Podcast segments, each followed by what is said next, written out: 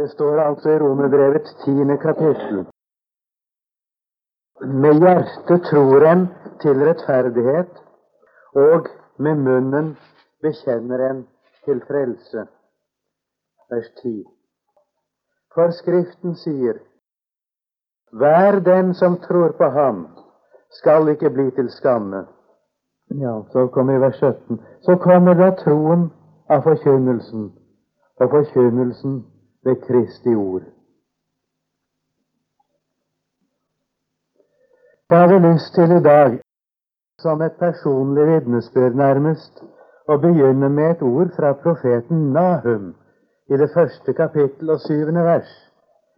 Det lyder slik Herren er god, et vern på trengselens dag, og han kjenner dem som tar sin tilflukt til ham.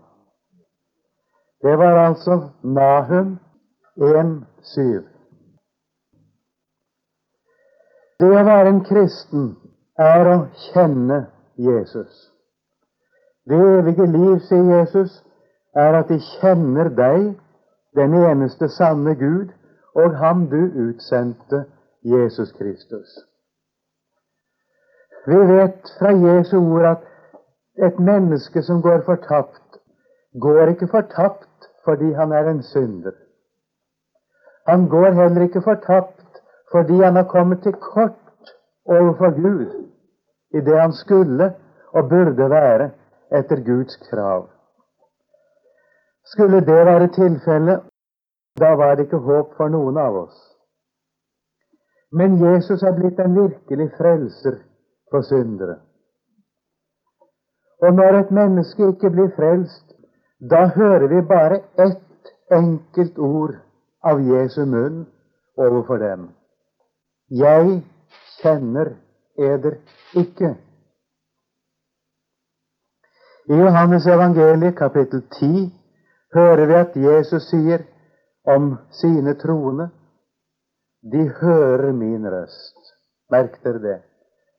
Vi har nemlig noe om hørselen i det ordet jeg leste i dag også. De hører min røst. Og det at de hører Jesu røst, det er det som har ført til den karakteristikken Jesus bruker. Jeg kjenner mine, og kjennes av mine. Altså, vi har her dette å kjenne Jesus og å være kjent av Jesus som uttrykk for å være en personlig kristen et menneske som lever i samfunn med Gud, et menneske som når frelst hjem til himmelen. Da blir det jo et grunnleggende spørsmål hva er det som betinger et slikt kjennskap til Jesus? Hva er det som betinger at Jesus kan si til et menneske 'Jeg kjenner deg'? Dermed får vi da også svaret på hva er det egentlig de menneskene mangler, som Jesus ikke kan si dette til. Og der fant jeg i en tung stund svaret hos profeten Nahum. Herren kjenner dem som tar sin tilflukt til ham. Det er et meget enkelt svar. Det å ta sin tilflukt til er i grunnen et sterkt uttrykk. Det betyr at en anser noe for å være den eneste redning. Vi tar ikke vår tilflukt i tilfluktsrom før det er fare på ferde. Vi gjør ikke det. Nå blir Jesus i Det gamle testamentet, Herren, karakterisert med ordet tilfluktsrom. Det er oversatt med at Herren er vår tilflukt. Det passer også best å oversette det slik. Men det dekker nøyaktig det som vi mener med tilfluktsrom. Et sted hvor man befinner seg i trygghet for den fare som er for hånden. Det er ikke alle som tar sin tilflukt til Jesus, men det er noen som ganske bestemt gjør det. Og det er de som begynner å innse hvor farlig det egentlig er fordi vi har syndet. Fordi vi er som vi er. Og at det er ikke noe vi kan ta lettvint at vi ikke svarer til Guds krav på oss. Jeg kan ikke ta det lettvint at jeg ikke holder mål etter loven. Jeg vet, når jeg blir stilt ansikt til ansikt overfor Gud, at enten må jeg eie noe som virkelig dekker lovens krav for meg, eller så er det ikke håp for meg. Det gis ikke noe tredje mulighet. Enten må jeg svare for meg selv, og da er det ikke håp. Eller så må jeg få eie noe som gjør meg trygg og det vil i dette tilfellet si noe som dekker lovens krav for meg, slik at jeg overfor Gud står der uten å være ansvarlig for noen ting som kreves av meg. Nå sier altså ordet at dette har vi fått i Jesus. Hos profeten var det uttrykt 'Herren kjenner dem som tar sin tilflukt til ham. Og vi kan spørre hvordan har det seg, og hva kommer det av? Så svarer det ordet vi leste i Romerne 10. Dersom du med din munn bekjenner at Jesus er Herren, og i ditt hjerte tror at Gud oppvakte han fra de døde.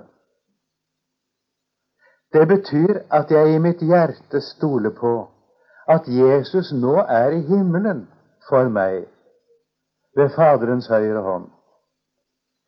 At Gud oppvakte Jesus fra de døde, betyr ganske enkelt at Jesus er gått inn i himmelen som min representant. Min stedfortreder gjelder der for det jeg skulle ha vært, men altså ikke er, men som jeg overfor Gud allikevel eier og har selv om ikke er det i meg selv. Den som har tatt sin tilflukt til dette, eier dette. Han kjenner Jesus når han har tatt sin tilflukt til dette. Og han er også kjent av Jesus. Jesus tar oss med der han gjør seg gjeldende overfor Faderen, og gjelder altså for oss. Og da skjønner du vi eier det som i Romerbrevets tredje kapittel kalles den rettferdighet som loven og profetene vitner om. Den rettferdigheten som loven vitner om, det er det fullkomne mennesket. Det er det som jeg må være for at Gud kan godta meg. Og loven gjør det også klart for meg at så lenge jeg er loven noe skyldig, får jeg ikke tilgivelse hos Gud. Men nå sier Guds ord at det som loven krever, har Gud selv skaffet meg. Med hjertet tror en til rettferdighet. Tenk om det sto klart for alle Troen blir så ringeaktet, og det kommer meget av at man er ikke klar over at det er med hjertet et menneske tror. Man ser på troen som en forstandssak. Man ser på troen som en mening. Og hevder av det at det ikke er mye hjelp i å, å holde på en mening, eller hevde en mening. Man blir jo ikke en kristen ved å hevde en mening. Det Er i og for seg sant? Det sier altså Guds ord.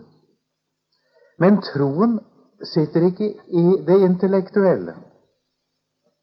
Med hjertet tror en. Her er altså med andre ord spørsmål om et tillitsforhold. Her er spørsmål om å stole på noe. Vi kunne si virkelig stole på noe, ikke i betydningen av en følelsessak, men i betydningen av å virkelig innrette seg på Guds ord. Og der må jeg få bruke en illustrasjon til å forklare hva jeg mener. Jeg sa ikke en følelsessak, men det å innrette seg på Guds ord. En gang ble det sagt til Israel, 'Jeg vil se blodet og gå eder forbi'. Det var den gangen Israel ble fridd ut av Egypten. Da ble blodet strøket på dørstokken. Og vi kan tenke oss to familier. Begge har strøket blodet på dørstokken. Og vi kan spørre hvem er da tryggest av de to familiene? De er akkurat like trygge, og de er ifølge Guds tilsagn og løfte fullstendig sikret. Det har Gud sagt. Jeg vil se blodet og gå ede forbi. Det er ingen forskjell på det. De er presis like trygge og er presis like meget frelst. Men i den ene familien sitter de og gleder seg over dette og føler seg trygge. I den andre sitter de og engster seg. Mon det holder? Mon dette var nok? De er ikke i stand til å føle seg trygge, slik som i den første familien jeg nevnte. Men de er like trygge. Og slik er det også i kristenlivet. Det å innrette seg på Guds ord, det vil i dette tilfellet si det at hjertet fatter tillit til Jesus, og vi altså tror med hjertet. Det betyr at et menneske er frelst. Med hjertet tror en til rettferdighet. Dermed er det sagt at alt hva Jesus er, alt hva han gjelder for der han er i himmelen, det er mitt ved at jeg stoler på det. Det blir i Romerne 3, for å gå tilbake der igjen, kalt Guds rettferdighet ved troen på Jesus Kristus. Det er for alle, står det. Altså det er tiltenkt alle mennesker. Og alle mennesker har, som også dette ord peker på, som vi skal nevne, rett til det. Det er for alle, og over alle som tror. Er Romerne 3, 22. De som tror, eier det. De har tilegnet seg det. Det er altså en Guds rettferdighet ved troen på Kristus Jesus. Vi eier den altså ikke før vi tror. Og hvis det hender at en kristen opphører med å tro, da eier han det ikke efter at han har opphørt med å tro. Men så lenge vi har et hjerte som har tillit til Jesus, eier vi det. Så lenge vi tar vår tilflukt til Ham, hører vi med til dem han vedkjenner seg som sine. Det er ordnet slik av Gud i Hans frelsesråd at den som tar sin tilflukt til Herren, han blir av Herren selv vedkjent seg fra Herrens side som et menneske som tilhører Herren. Derfor heter det så vidunderlig i det tredje kapittelet i Johannes evangeliet Den som tror, blir ikke dømt. Visstnok skal vi som tror, sammen med alle andre mennesker, fremstilles for Guds dom. Men den som tror, blir ikke dømt. Han blir i dommen frikjent, anerkjent for å være Guds barn det ble konstatert for alle i himmelen og på jorden og for alle evigheter at han tilhører Jesus. Han hører hjemme i det fullkomne Guds rike fordi han tror, og ikke av noen annen grunn. Så ser dere hvordan det går i oppfyllelse. Herren kjenner den som tar sin tilflukt til ham. Her er det altså sagt med hjertet tror en til rettferdighet. Og med munnen bekjenner en til frelse. Det som kommer i hjertet, det kommer også i munnen. Nå kan det hende du synes du er en dårlig bekjenner, og du har vanskelig for å si noe. Du anklager deg selv kanskje også fordi du får ikke sagt det du gjerne ville si. Men jeg kan si deg en ting. Det du tror i ditt hjerte, det kommer til uttrykk i din munn, og det kan ikke annet. Men ordet her nevner bestemt, et bestemt vitnesbyrd i munnen. Og så kommer det For Herren er rik nok for alle som kaller på ham. Det er ingen forskjell på jøde og greker. Nei, det er ingen forskjell. Selv om vi er høyst forskjellige, er det ingen forskjell i denne henseende. Alle sammen er vi uten håp om å klare oss overfor Gud selv. Og alle sammen har vi den ene og samme rett til å stole på Jesus. Det er ingen forskjell. Herren er rik nok for alle som påkaller ham. Han har gjort det han har gjort for hele verden. Og i et annet brev ber apostelen om at de troende må kjenne hvilken høyde og dybde og lengde og bredde det er, og kjenne Kristi kjærlighet som overgår all kunnskap. Denne Kristi kjærlighet er så stor at den overgår vår intellektuelle evne til å fatte det. Den overgår all kunnskap. Den er høy som himmelen og dypest som den dypest falne. Og lengden og bredden er slik at den omfatter hvert eneste menneske på jorden. Ingen er unntatt. Det Jesus har gjort, det er nok for alle, uten unntak. Derfor gjelder det for alle uten videre hver den som påkaller Herrens navn skal bli frelst. Og det du gjør når du påkaller Herrens navn, det er intet annet enn med din munn å bekjenne at Jesus Kristus er Herren. Og Jeg vil be deg huske på det at hvis du ber så noe menneske hører det, at du ber til Jesus, at du påkaller Jesus som din frelser, så har du bekjent Jesus som din frelser. Det er stort å vite at Guds kjærlighet er slik. Og da kan du trekke en ganske sunn slutning. Du er i full overensstemmelse med Guds vilje når du regner med Jesus. Og jeg vil gjerne ha sagt at du skal stole mer på det Bibelen sier om Jesus og den frelse Gud har gitt deg i ham, enn på det du føler.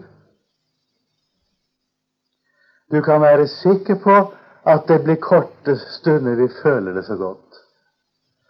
Og du skal være sikker på det at frelsesvisshet er ingen følelsessak. Vi er så tilbøyelige til å anse det å være viss på frelsen som det at vi føler oss frelst. Mens Guds ord sier det er jo en overbevisning. Det står jo at det er Ånden selv som vitner sammen med vår ånd at vi er Guds barn. Og hvor finner du Åndens vitnesbyrd hen? Jo, i ordet om Jesus. Like som Faderen har vitnet om sin sønn, og like som det står at Sønnen vitner om seg selv, så vitner Guds Hellige Ånd om Jesus. Han skal ta av mitt og kunngjøre eder. Han skal herliggjøre meg, sier Jesus.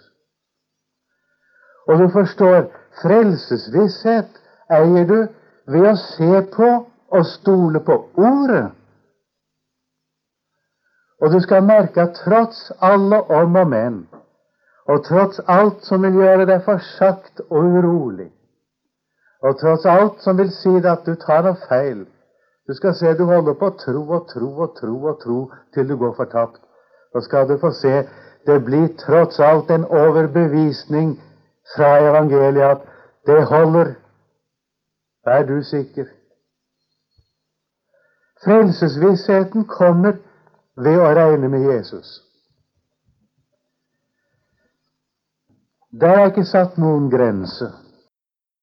Og en kan spørre hvor blir det av omvendelsen? Omvendelsen består i å påkalle Herren den. Vi er så lett for å tro at omvendelsen er noe som skal komme først og gjøre oss verdige til eller preparere oss på forhånd for Guds nåde. Men etter bibelsk språkbruk er omvendelse et annet ord for å begynne å tro. Omvendelsen består i å tro. Den består i, for å bruke dette uttrykk, å ta sin tilflukt til Jesus. Likedan snakker vi ofte om å oppgi oss selv. Det er sant, det. Vi må oppgi oss selv. Men hvordan bærer du deg att med det? Der har vi igjen lett for å tenke at først skal vi oppgi oss selv, og så skal vi etterpå tro på Jesus. Men det er aldeles umulig å oppgi seg selv ved å, med, ved å streve med å oppgi seg selv. For å oppgi deg selv må du venne deg til en annen. Og du oppgir deg selv i og med at du venner deg til Jesus og tar din tilflukt til ham. Og slik kunne jeg fortsette. Dette med hjertet tror en til rettferdighet, med munnen bekjenner en til frelse. Det inneholder alt om omvendelse og tro, det. Alt er inkludert i det. Der har du det som gjør et menneske til en kristen, sett fra vårt subjektive synspunkt. Objektivt sett er det det som Jesus har gjort, og det som Jesus er. Subjektivt sett er det dette at vi tror med hjertet og bekjenner med munnen. Og så blir det et spørsmål som jeg nevner til slutt. Hvordan går det til å fatte tillit til Jesus? Så kommer da troen av forkynnelsen, hørelsen. Og hørelsen, forkynnelsen, kommer ved Kristi ord. Jesus er trosskapende. Men du kan møte Jesus personlig bare på én måte, og det gjennom det ordet som handler om ham, og som også da skriver seg ifra ham. Kristi ord, det betyr på en og samme tid et ord som både handler om Kristus, og som Kristus personlig er til stede i og kommer til oss i. Dette Kristi ord, det kommer til oss i et budskap. Det kommer i forkynnelse. Det står skrevet også, men det er underlig. Det er ikke noe tilfeldig. Det er liksom vi først må få høre det innen vi ser det. Skjønt jeg vil på ingen måte si at det ikke går an å lese seg frelst, for det går meget godt an. Vi hører om Philip i apostelgjerningen i kapittel 8. Philip sto oppe i en vekkelse. Så tar Gud ham fra den vekkelsen. Og Herren regner ofte annerledes enn vi. Det ville vel ikke noen ledelse ha gjort, men Herren gjorde det. Og plasserer Philip på en helt øde vei, hvor det til å begynne med ikke fantes noe menneske, men der kom kjørende en etiopisk hoffmann. Den etiopiske hoffmann sitter og leser Esaias 53. En meget klar profeti om forsoningen, den som nå var fullbyrdet i Jesus. Herren lot våres alles misgjerninger ramme ham, står det. Straffen ble lagt på ham for at vi skulle ha fred, og ved hans sår har vi fått lekedom. Og Det står også i det samme kapittel derved at de erkjenner ham. Altså det ved at, at hjertet virkelig innser det ord som taler om ham. Skal han, den rettferdige, rettferdiggjøre de mange, står det. Så spør Philip, forstår du hva du leser? Hvordan skal jeg kunne forstå det, sier Hoffmann. Så forklarer Philip hva det betyr. Så hører han seg frelst. Ikke sant? Og det er det som skjer i dag. Ordet om Jesus har det med seg.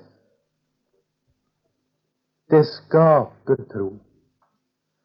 Og vær nå klar over det er Jesus personlig du og jeg åpner vårt hjerte for når vi hører ordet.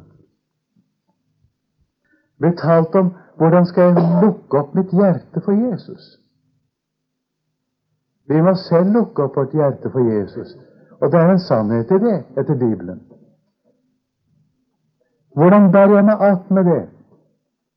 Ved å høre, og ved å ikke unndra meg det som jeg hører. Ved å ta imot det,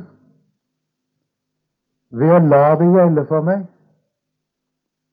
så skaper ordet om Jesus tillit til Jesus. Så enkelt er det. Så kommer da troen av forkynnelsen. I grunnteksten er det samme ord som hørelsen. Det betyr på en og samme tid det at det blir forkynt, og det at man hører det som er forkynt. Troen kommer av forkynnelsen, hørelsen, og forkynnelsen, hørelsen, skjer ved Kristi ord. Og hvert eneste menneske som gjennom dette har fått et hjerte som tar sin tilflukt til Jesus, er kjent av Jesus. Jeg kjenner den, sier han, som tar sin tilflukt til meg. Så vil vi takke deg for dette ordet, Herre. Vi trenger det. Vi kan aldri få nok av det. Og jeg takker for at jeg får lov å bære det frem. Jeg takker for vi merker at du er der hvor ordet om deg er. Og så ber jeg at det må få svare til det som du har sendt det til. Så takker vi deg også for denne stund i ditt navn. Amen.